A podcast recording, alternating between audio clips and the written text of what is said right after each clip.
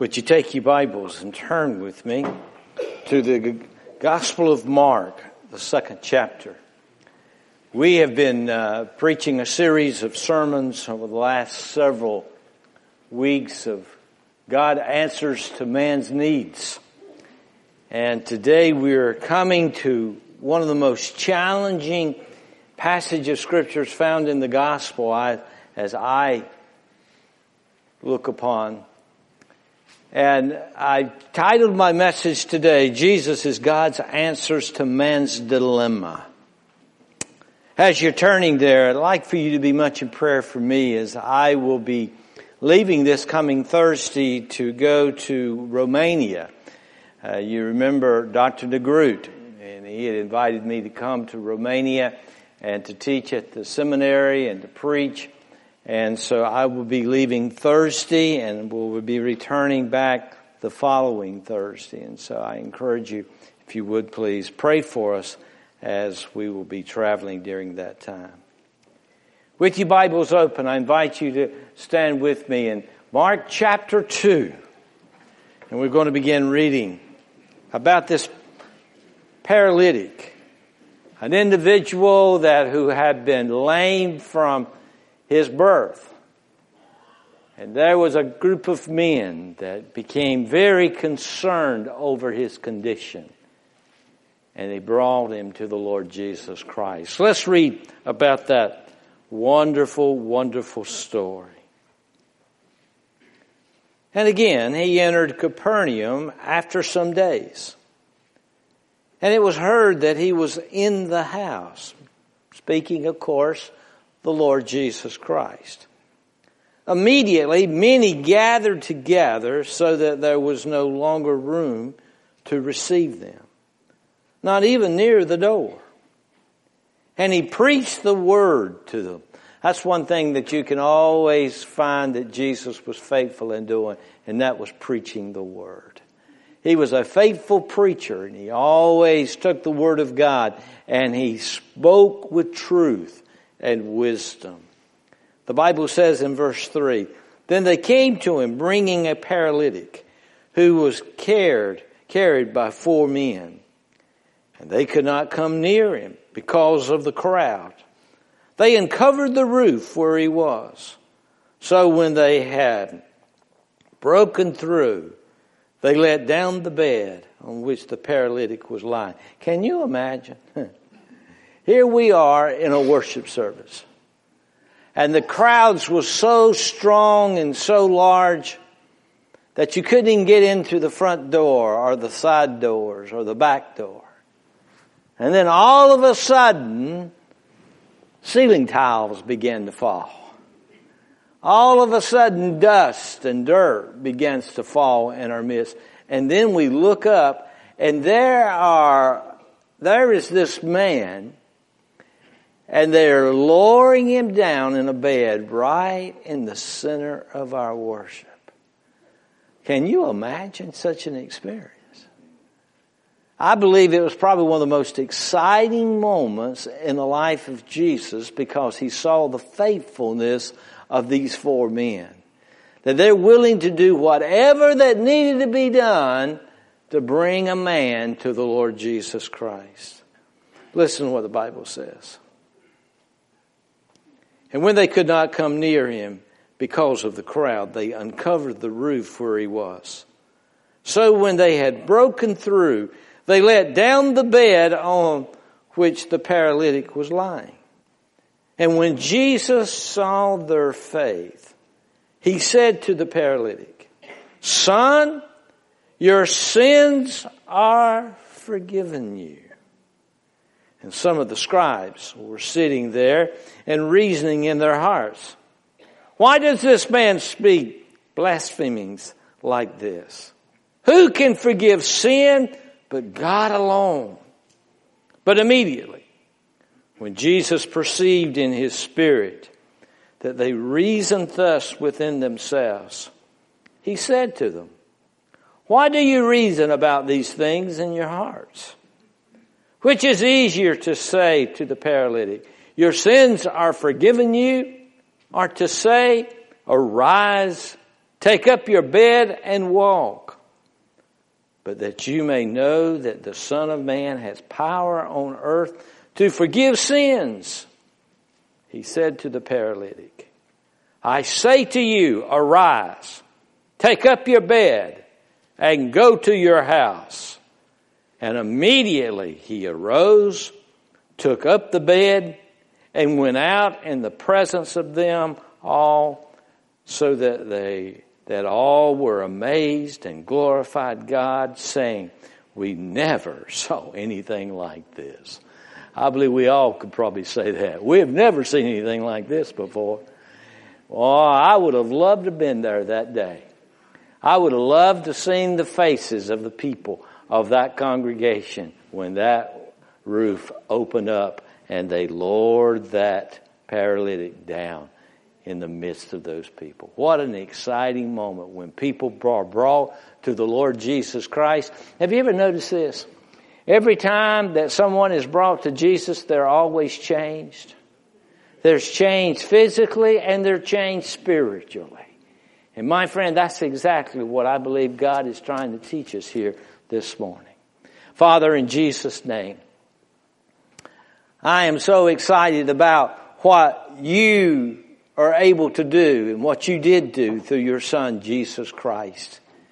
And Lord, I'm excited about how these four men had such a burden, such a concern, that they went out into the highways and to the byways, and they found one that was in need. And they did everything that was possible of bringing that individual to the Lord Jesus Christ. Lord, teach us how we might have the same heart, have that same compelling spirit. Teach us, dear Lord, that we might be burdened over that same way. Lord, may the Spirit of God be upon us here today. May the Spirit, may exalt Jesus Christ as our Lord and Savior. May He take the Word of God and explain it to us as the great teacher can only do. Father, we love you, we praise you, and we pray that you'll touch hearts here today. In Jesus' name, amen. Thank you. You may be seated. I'm reminded of a story. A story that I had read quite some time ago. And it was a couple in Alberta, Canada It was a young couple. They had a, a little two year old son. And they lived out on the farm. And they grazed and they had lived in, upon this farm of where there were literally hundreds and hundreds and hundreds of acres of wheat fields. One particular afternoon of during harvest time, they were just out celebrating their love and how much God had blessed them and God had honored them. And they were just reminiscing as they were talking out as they were walking through the wheat fields. And for a moment or two, they had forgotten that the little two year old was no longer in step with them. And they started looking around frantically, as you can imagine, for the sun was about, was almost at dusk and it was about to go under. And there, as they panicked, they started hollering out his name. Johnny, where are you? Johnny! Johnny, where are you? Sadly to say, no voice replied from their question. And it seems as if the mom and their dad had, they had wandered away from each other to a, a point of where they realized that this was serious. Because the little boy only had a little small little jacket on and during this particular time, temperatures were going to drop fastly. And they knew that if he wasn't found early, that if he would stay out in the midst of that night air, that he could die of exposure. The father immediately raced down into the village of Alberta. And he told the townspeople, he says, please come quickly, help me to find my little boy. And all the men and women came rushing toward the rescue because they knew every moment was important. And as they searched up and down those hundreds of acres of wheat fields, they cried out the little boy's name, but yet in response, there was none. One of the townspeople said, listen, let's get organized. Let's join hands together and let's make a human chain. And let's go up and down these fields, inch by inch, row by row, until we find that little boy.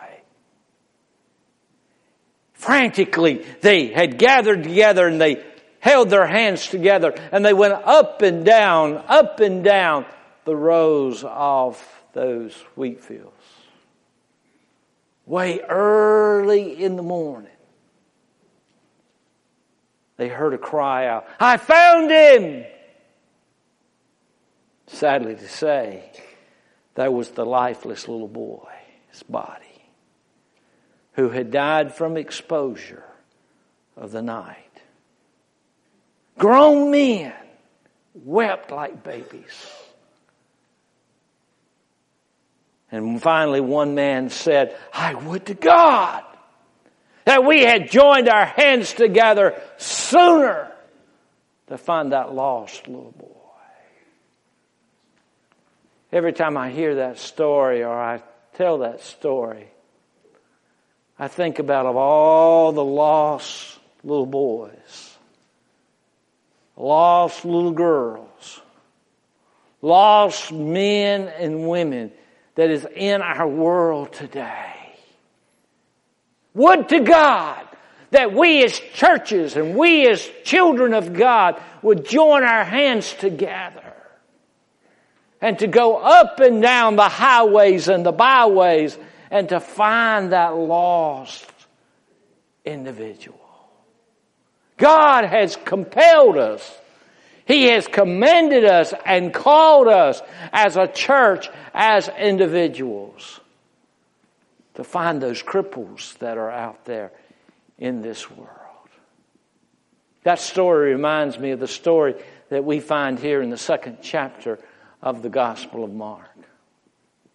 And there are several things that I want you to notice as we begin to study this passage of Scripture about how this paralytic, a man that who had been paralyzed as a child, from his birth. A man that who was in great need. And, and you'll notice that there was a problem that hindered this man from coming to the Lord Jesus Christ. A problem that hindered so many people today of coming to the Lord Jesus Christ. And so sadly to say is that many times we are the problem.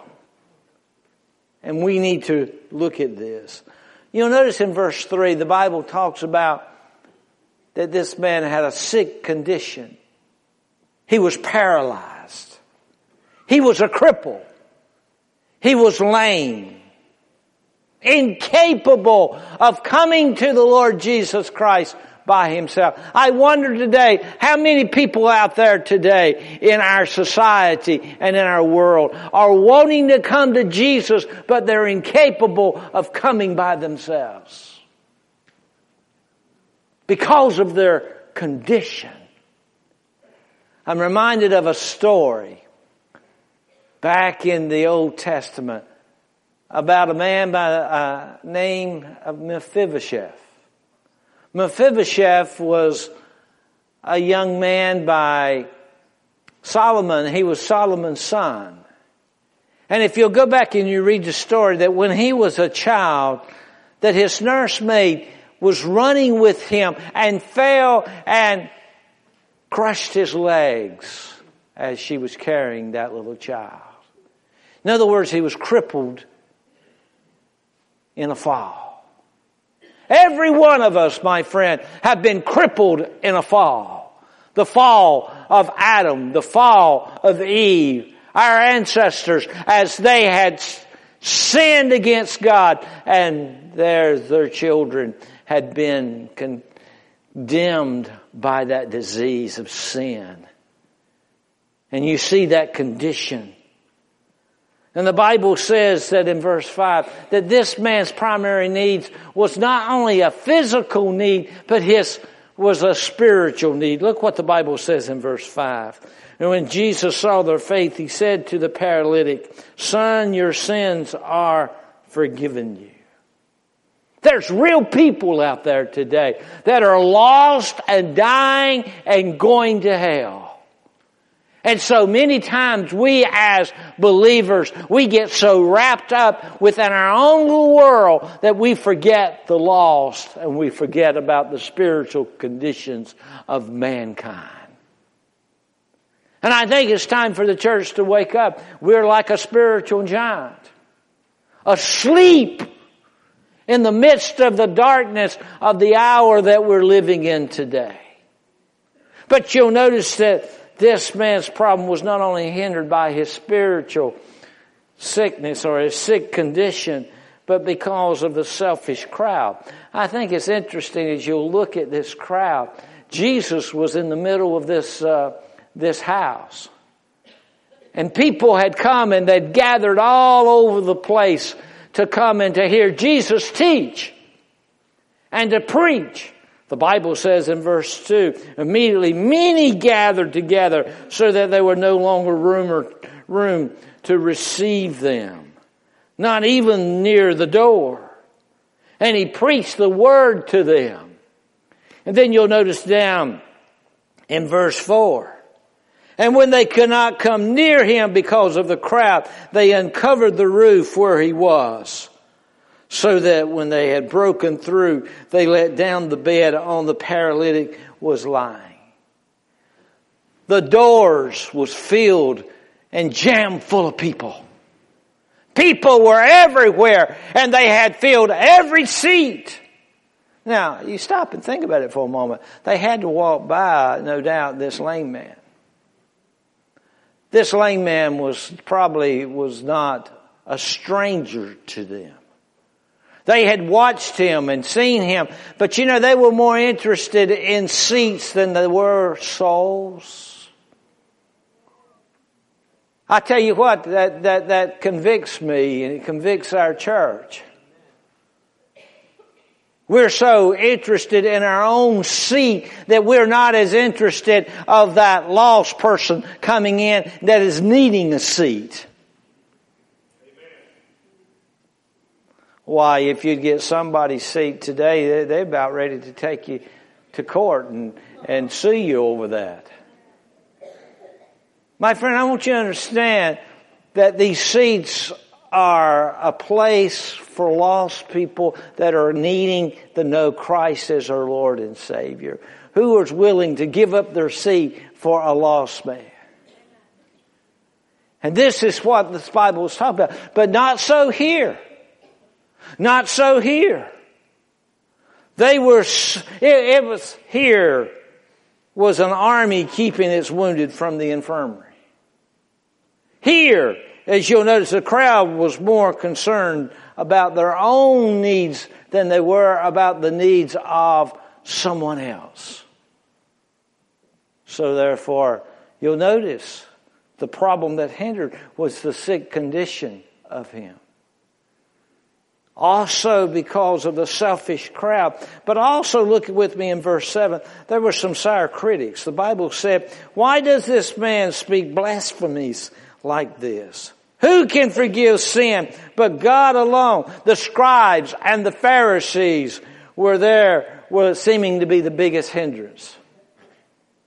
Criticizing what was going on. You know, there are some people's main agenda for coming to church is to criticize. They're not as interested in the word being preached as they're interested of it's too hot in the church or it's too cold. Or the choir sung too loud? Or we sung too long? Or we sung not enough of the uh, traditional songs and we sung too many of the contemporary songs. And next thing you know, we're one right after another, after another, after another, criticizing what's going on at the church instead of being concerned about of praising the Lord within the church. It amazes me how some people just love to criticize. And immediately after the service they go home or they go out to eat and they have preacher for dinner. Well, if you want to criticize, my friend, there's enough to criticize about. But I would suggest to you before you start cleaning off somebody else's doorstep, you start cleaning off your own doorstep. Friend, I just want you to understand one of the greatest hindrances in, in many churches today is the critics of that church.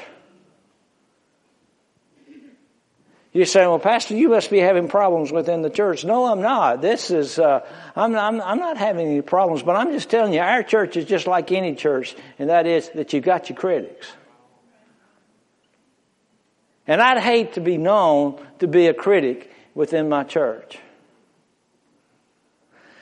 See somebody walk down the road or see somebody at the store or see somebody somewhere and say, oh yeah, that's so and so. He likes to criticize. God help us. But I want you to see something else here. Not only do you see the problems that hindered this man from coming to Jesus, but I want you to see the people who helped this man for coming to Jesus. That's the positive aspect of this passage of scripture.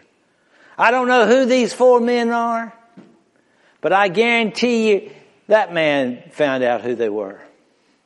I don't know where they came from, but they came from somewhere because they were concerned about this lame man.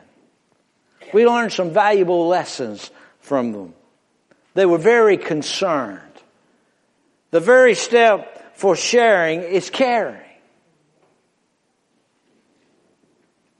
They were so concerned that they were willing to share their time, their energy, their effort, whatever the situation needed to be that was arise to the occasion, they were willing to give to it. They weren't like the Boy Scout I heard that was late for the Boy Scout meeting. The scoutmaster said, uh, "Son, why are you late for the uh, the um, meeting tonight?" He said, "Well, I was helping a, a lady across the street." He said, well, that's wonderful. He says, but why did it take you so long?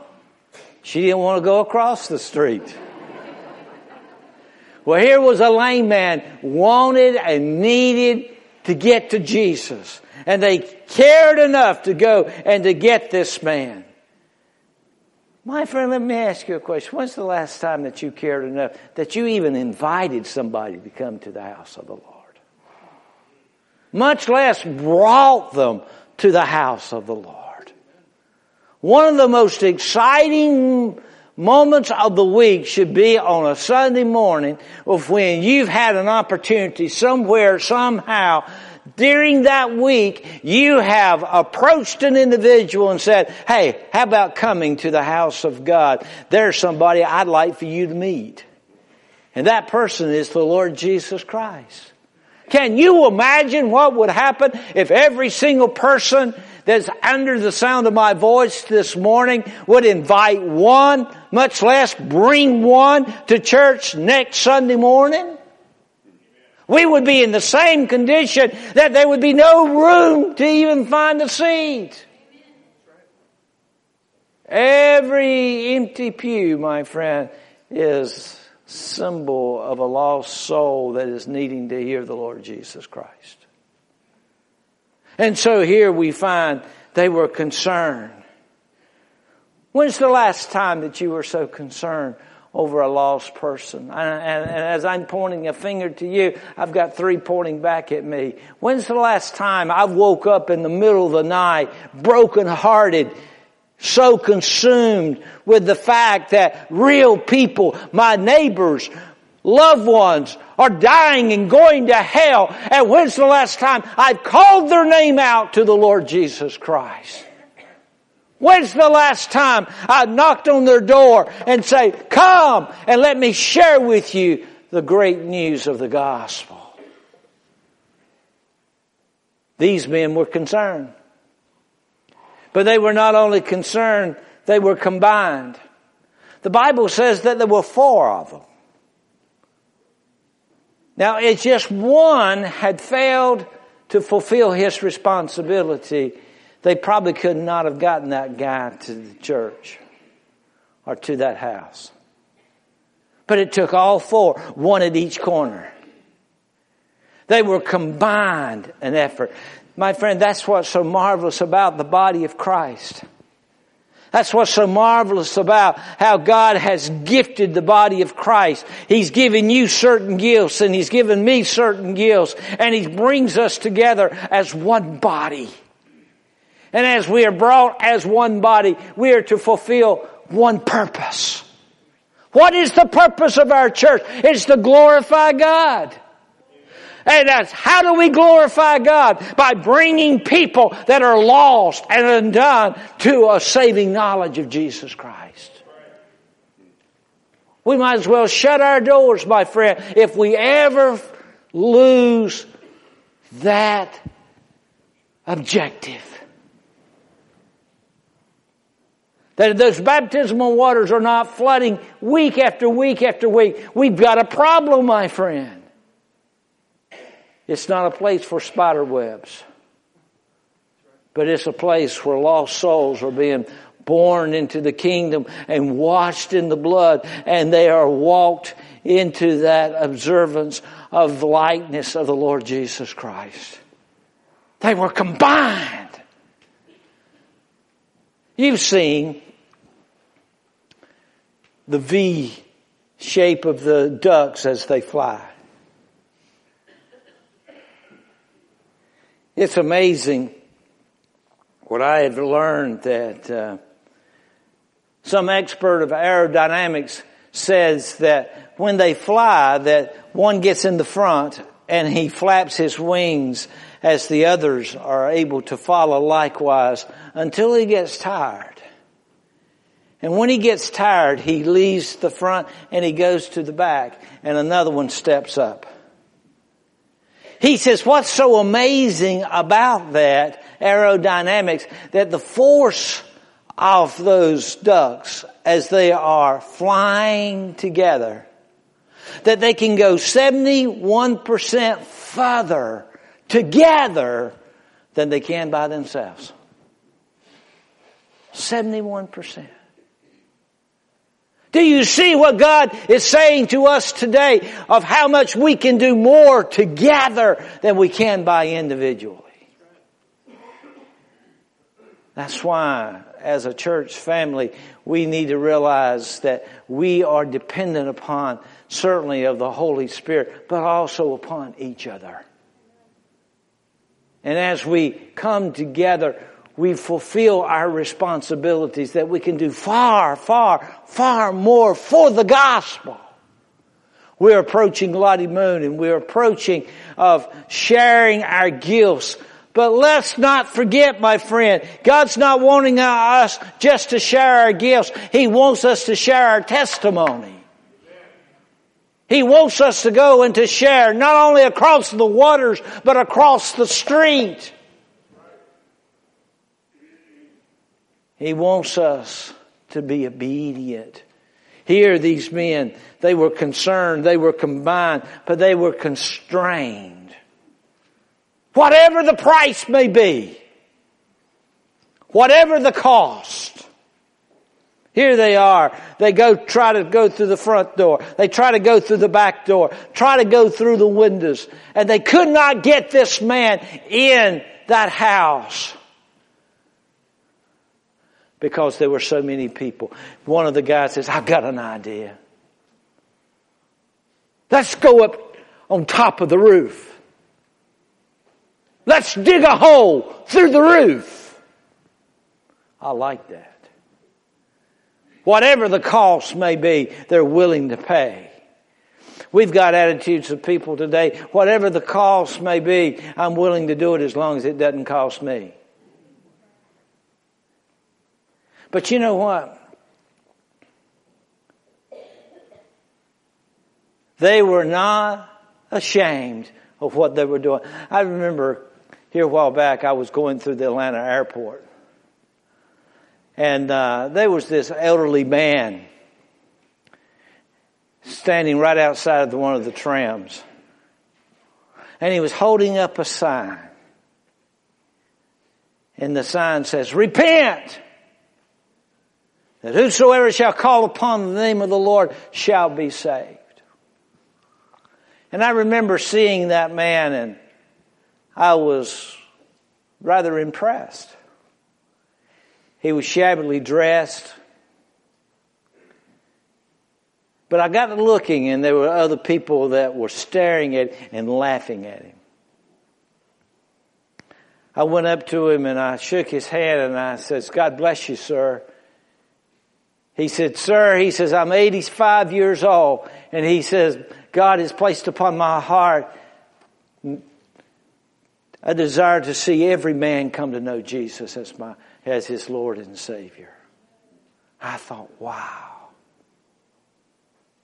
I wish I was brave enough to do what he did. You know the reason why we don't witness? So many of us is because we're ashamed to.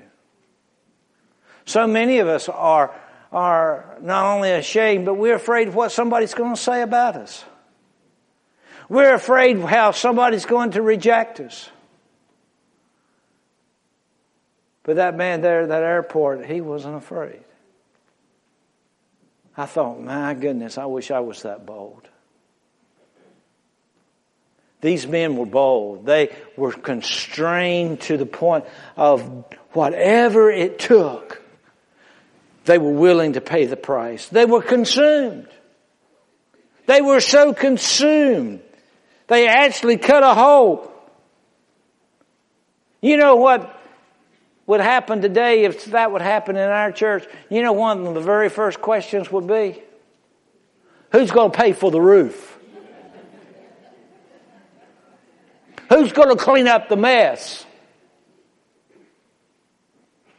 instead of thinking, wow, what an opportunity that God sent this man. And they did not allow anything to hinder them from bringing him to the Lord Jesus Christ. They were combined, they were constrained, they were consumed. But I want you to see one last thing. We talked about for a few moments the problems that hindered this man. Sick condition. The sire critics. The selfish crowd. We talked about the people who helped this man of coming to bring him to the Lord. But I want you to see one of the most important aspects of this passage of scripture, and that is the person who healed this man. They brought this man to Jesus. Now, I want you to notice something. They didn't bring him to the religious leaders. They didn't bring him to church. They brought him to Jesus. Jesus was preaching. And I want you to notice the way he heals the sickness. Now, they couldn't bring every crippled, but they did bring a cripple. I hear people say, there's literally billions of people. I can't bring them all. No, but you can bring one. I can bring one. Heard about a guy one time was walking along the seashore right after a major storm had come. And there was literally thousands of starfish that had been thrown up on the shoreline. And there was a man going by and he was picking up those starfish and he was throwing them into the water. A guy came up to him and says, what are you doing? He says, I'm throwing the starfish back into the water. He said, well, you can't do it all. He says, no, but I can do it for this one. And he picks him up and he throws the starfish and he says, I'm sure it matters to this individual. I think about lost souls that they are individuals.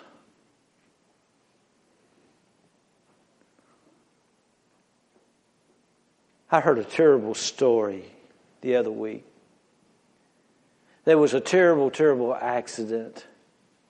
And there was a man trapped in his truck. And the truck was caught on fire. And they were not able to rescue the guy to safety until the fire began to consume him. And the witnesses of that terrible accident says the man cried out, I'm on fire. I'm burning. I'm burning. I'm burning. And one of the witnesses said, I'll never get that, those words out of my mind. I'm burning! If we could ever get a glimpse of real people lost and dying and going to hell, the Bible says they're burning. They're on fire. If we do not go and to try to rescue the perishing and care for the dying, who will? Who will? Jesus heals this man of his sickness. But I want you to see something in verse 5.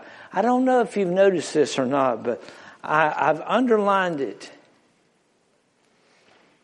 in my Bible in verse 5. Verse 5 says, When Jesus saw their faith. He didn't say that when he saw the paralytic's faith, but when he saw the faith of the men, when he saw the faith of these four guys, Jesus said, Son, your sins are forgiven you. What an awesome responsibility. Because of the faith of these men, God through his son Jesus Christ healed this man not only physically, but most importantly, healed him spiritually. Heard a story one time. There was this man over in England. Went to his pastor and told his pastor, he says, I have drawn cold and weary in my faith. What can you suggest that would draw me closer to the Lord and closer to the lost? Without any hesitation, the pastor said, I've got a place for you to go. It's at the art gallery. The caretaker of the art gallery will meet you there and he's going to take you and he's going to show you this specific picture. The guy went to the art gallery and the pastor had called ahead of time to the caretaker and told the caretaker what he was doing. And told him to go and take him to this particular picture. And it was a picture of Christ on the cross.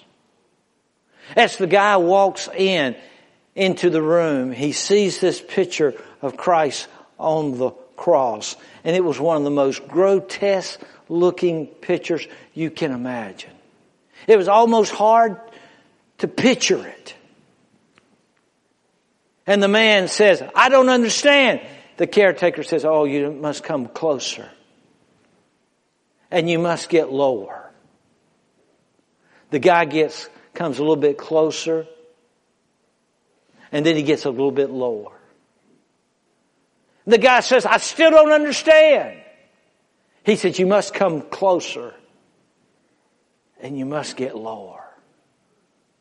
And he did that about two or three times until the next thing you knew, he was literally on his stomach, looking up at the picture,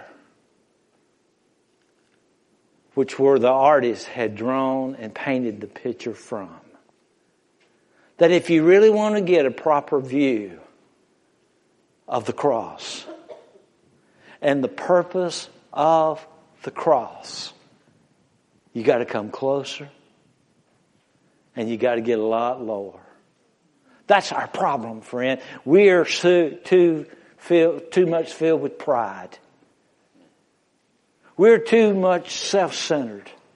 We have drawn cold and callous. And because of that, we, if we go through the motions on a Sunday morning, we think we've done God a favor. But I challenge you today, my friend. Come a little bit closer. Get a little bit lower until you find yourself at the foot of the cross, looking up and seeing the tremendous price that was paid for your sins and for mine. When you see that, and it really makes an impact upon your life, you can't keep quiet about it. You've got to go and tell somebody. And you must be willing to be like one of these four. Whatever the cost is, I'm willing to pay the price. Lord Jesus,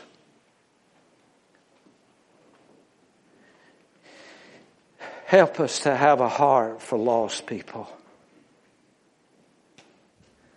Help us to be concerned about our community. Help us, dear Lord, to come to the cross and get a proper perspective of that cross. Lord, I believe I'm talking to individuals right now that immediately they can think of individuals.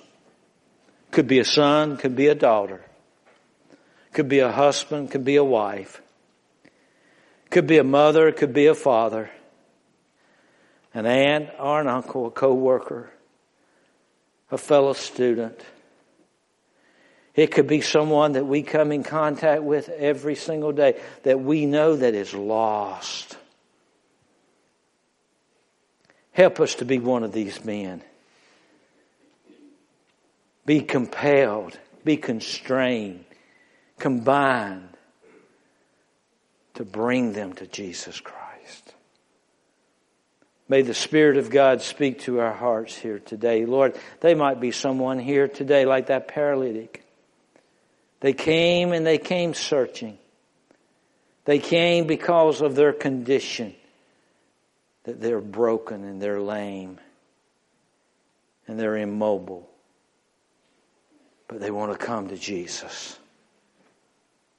Oh, dear God, speak in a way that we will be compelled to go into the highways and the byways. For we ask this in Jesus' name.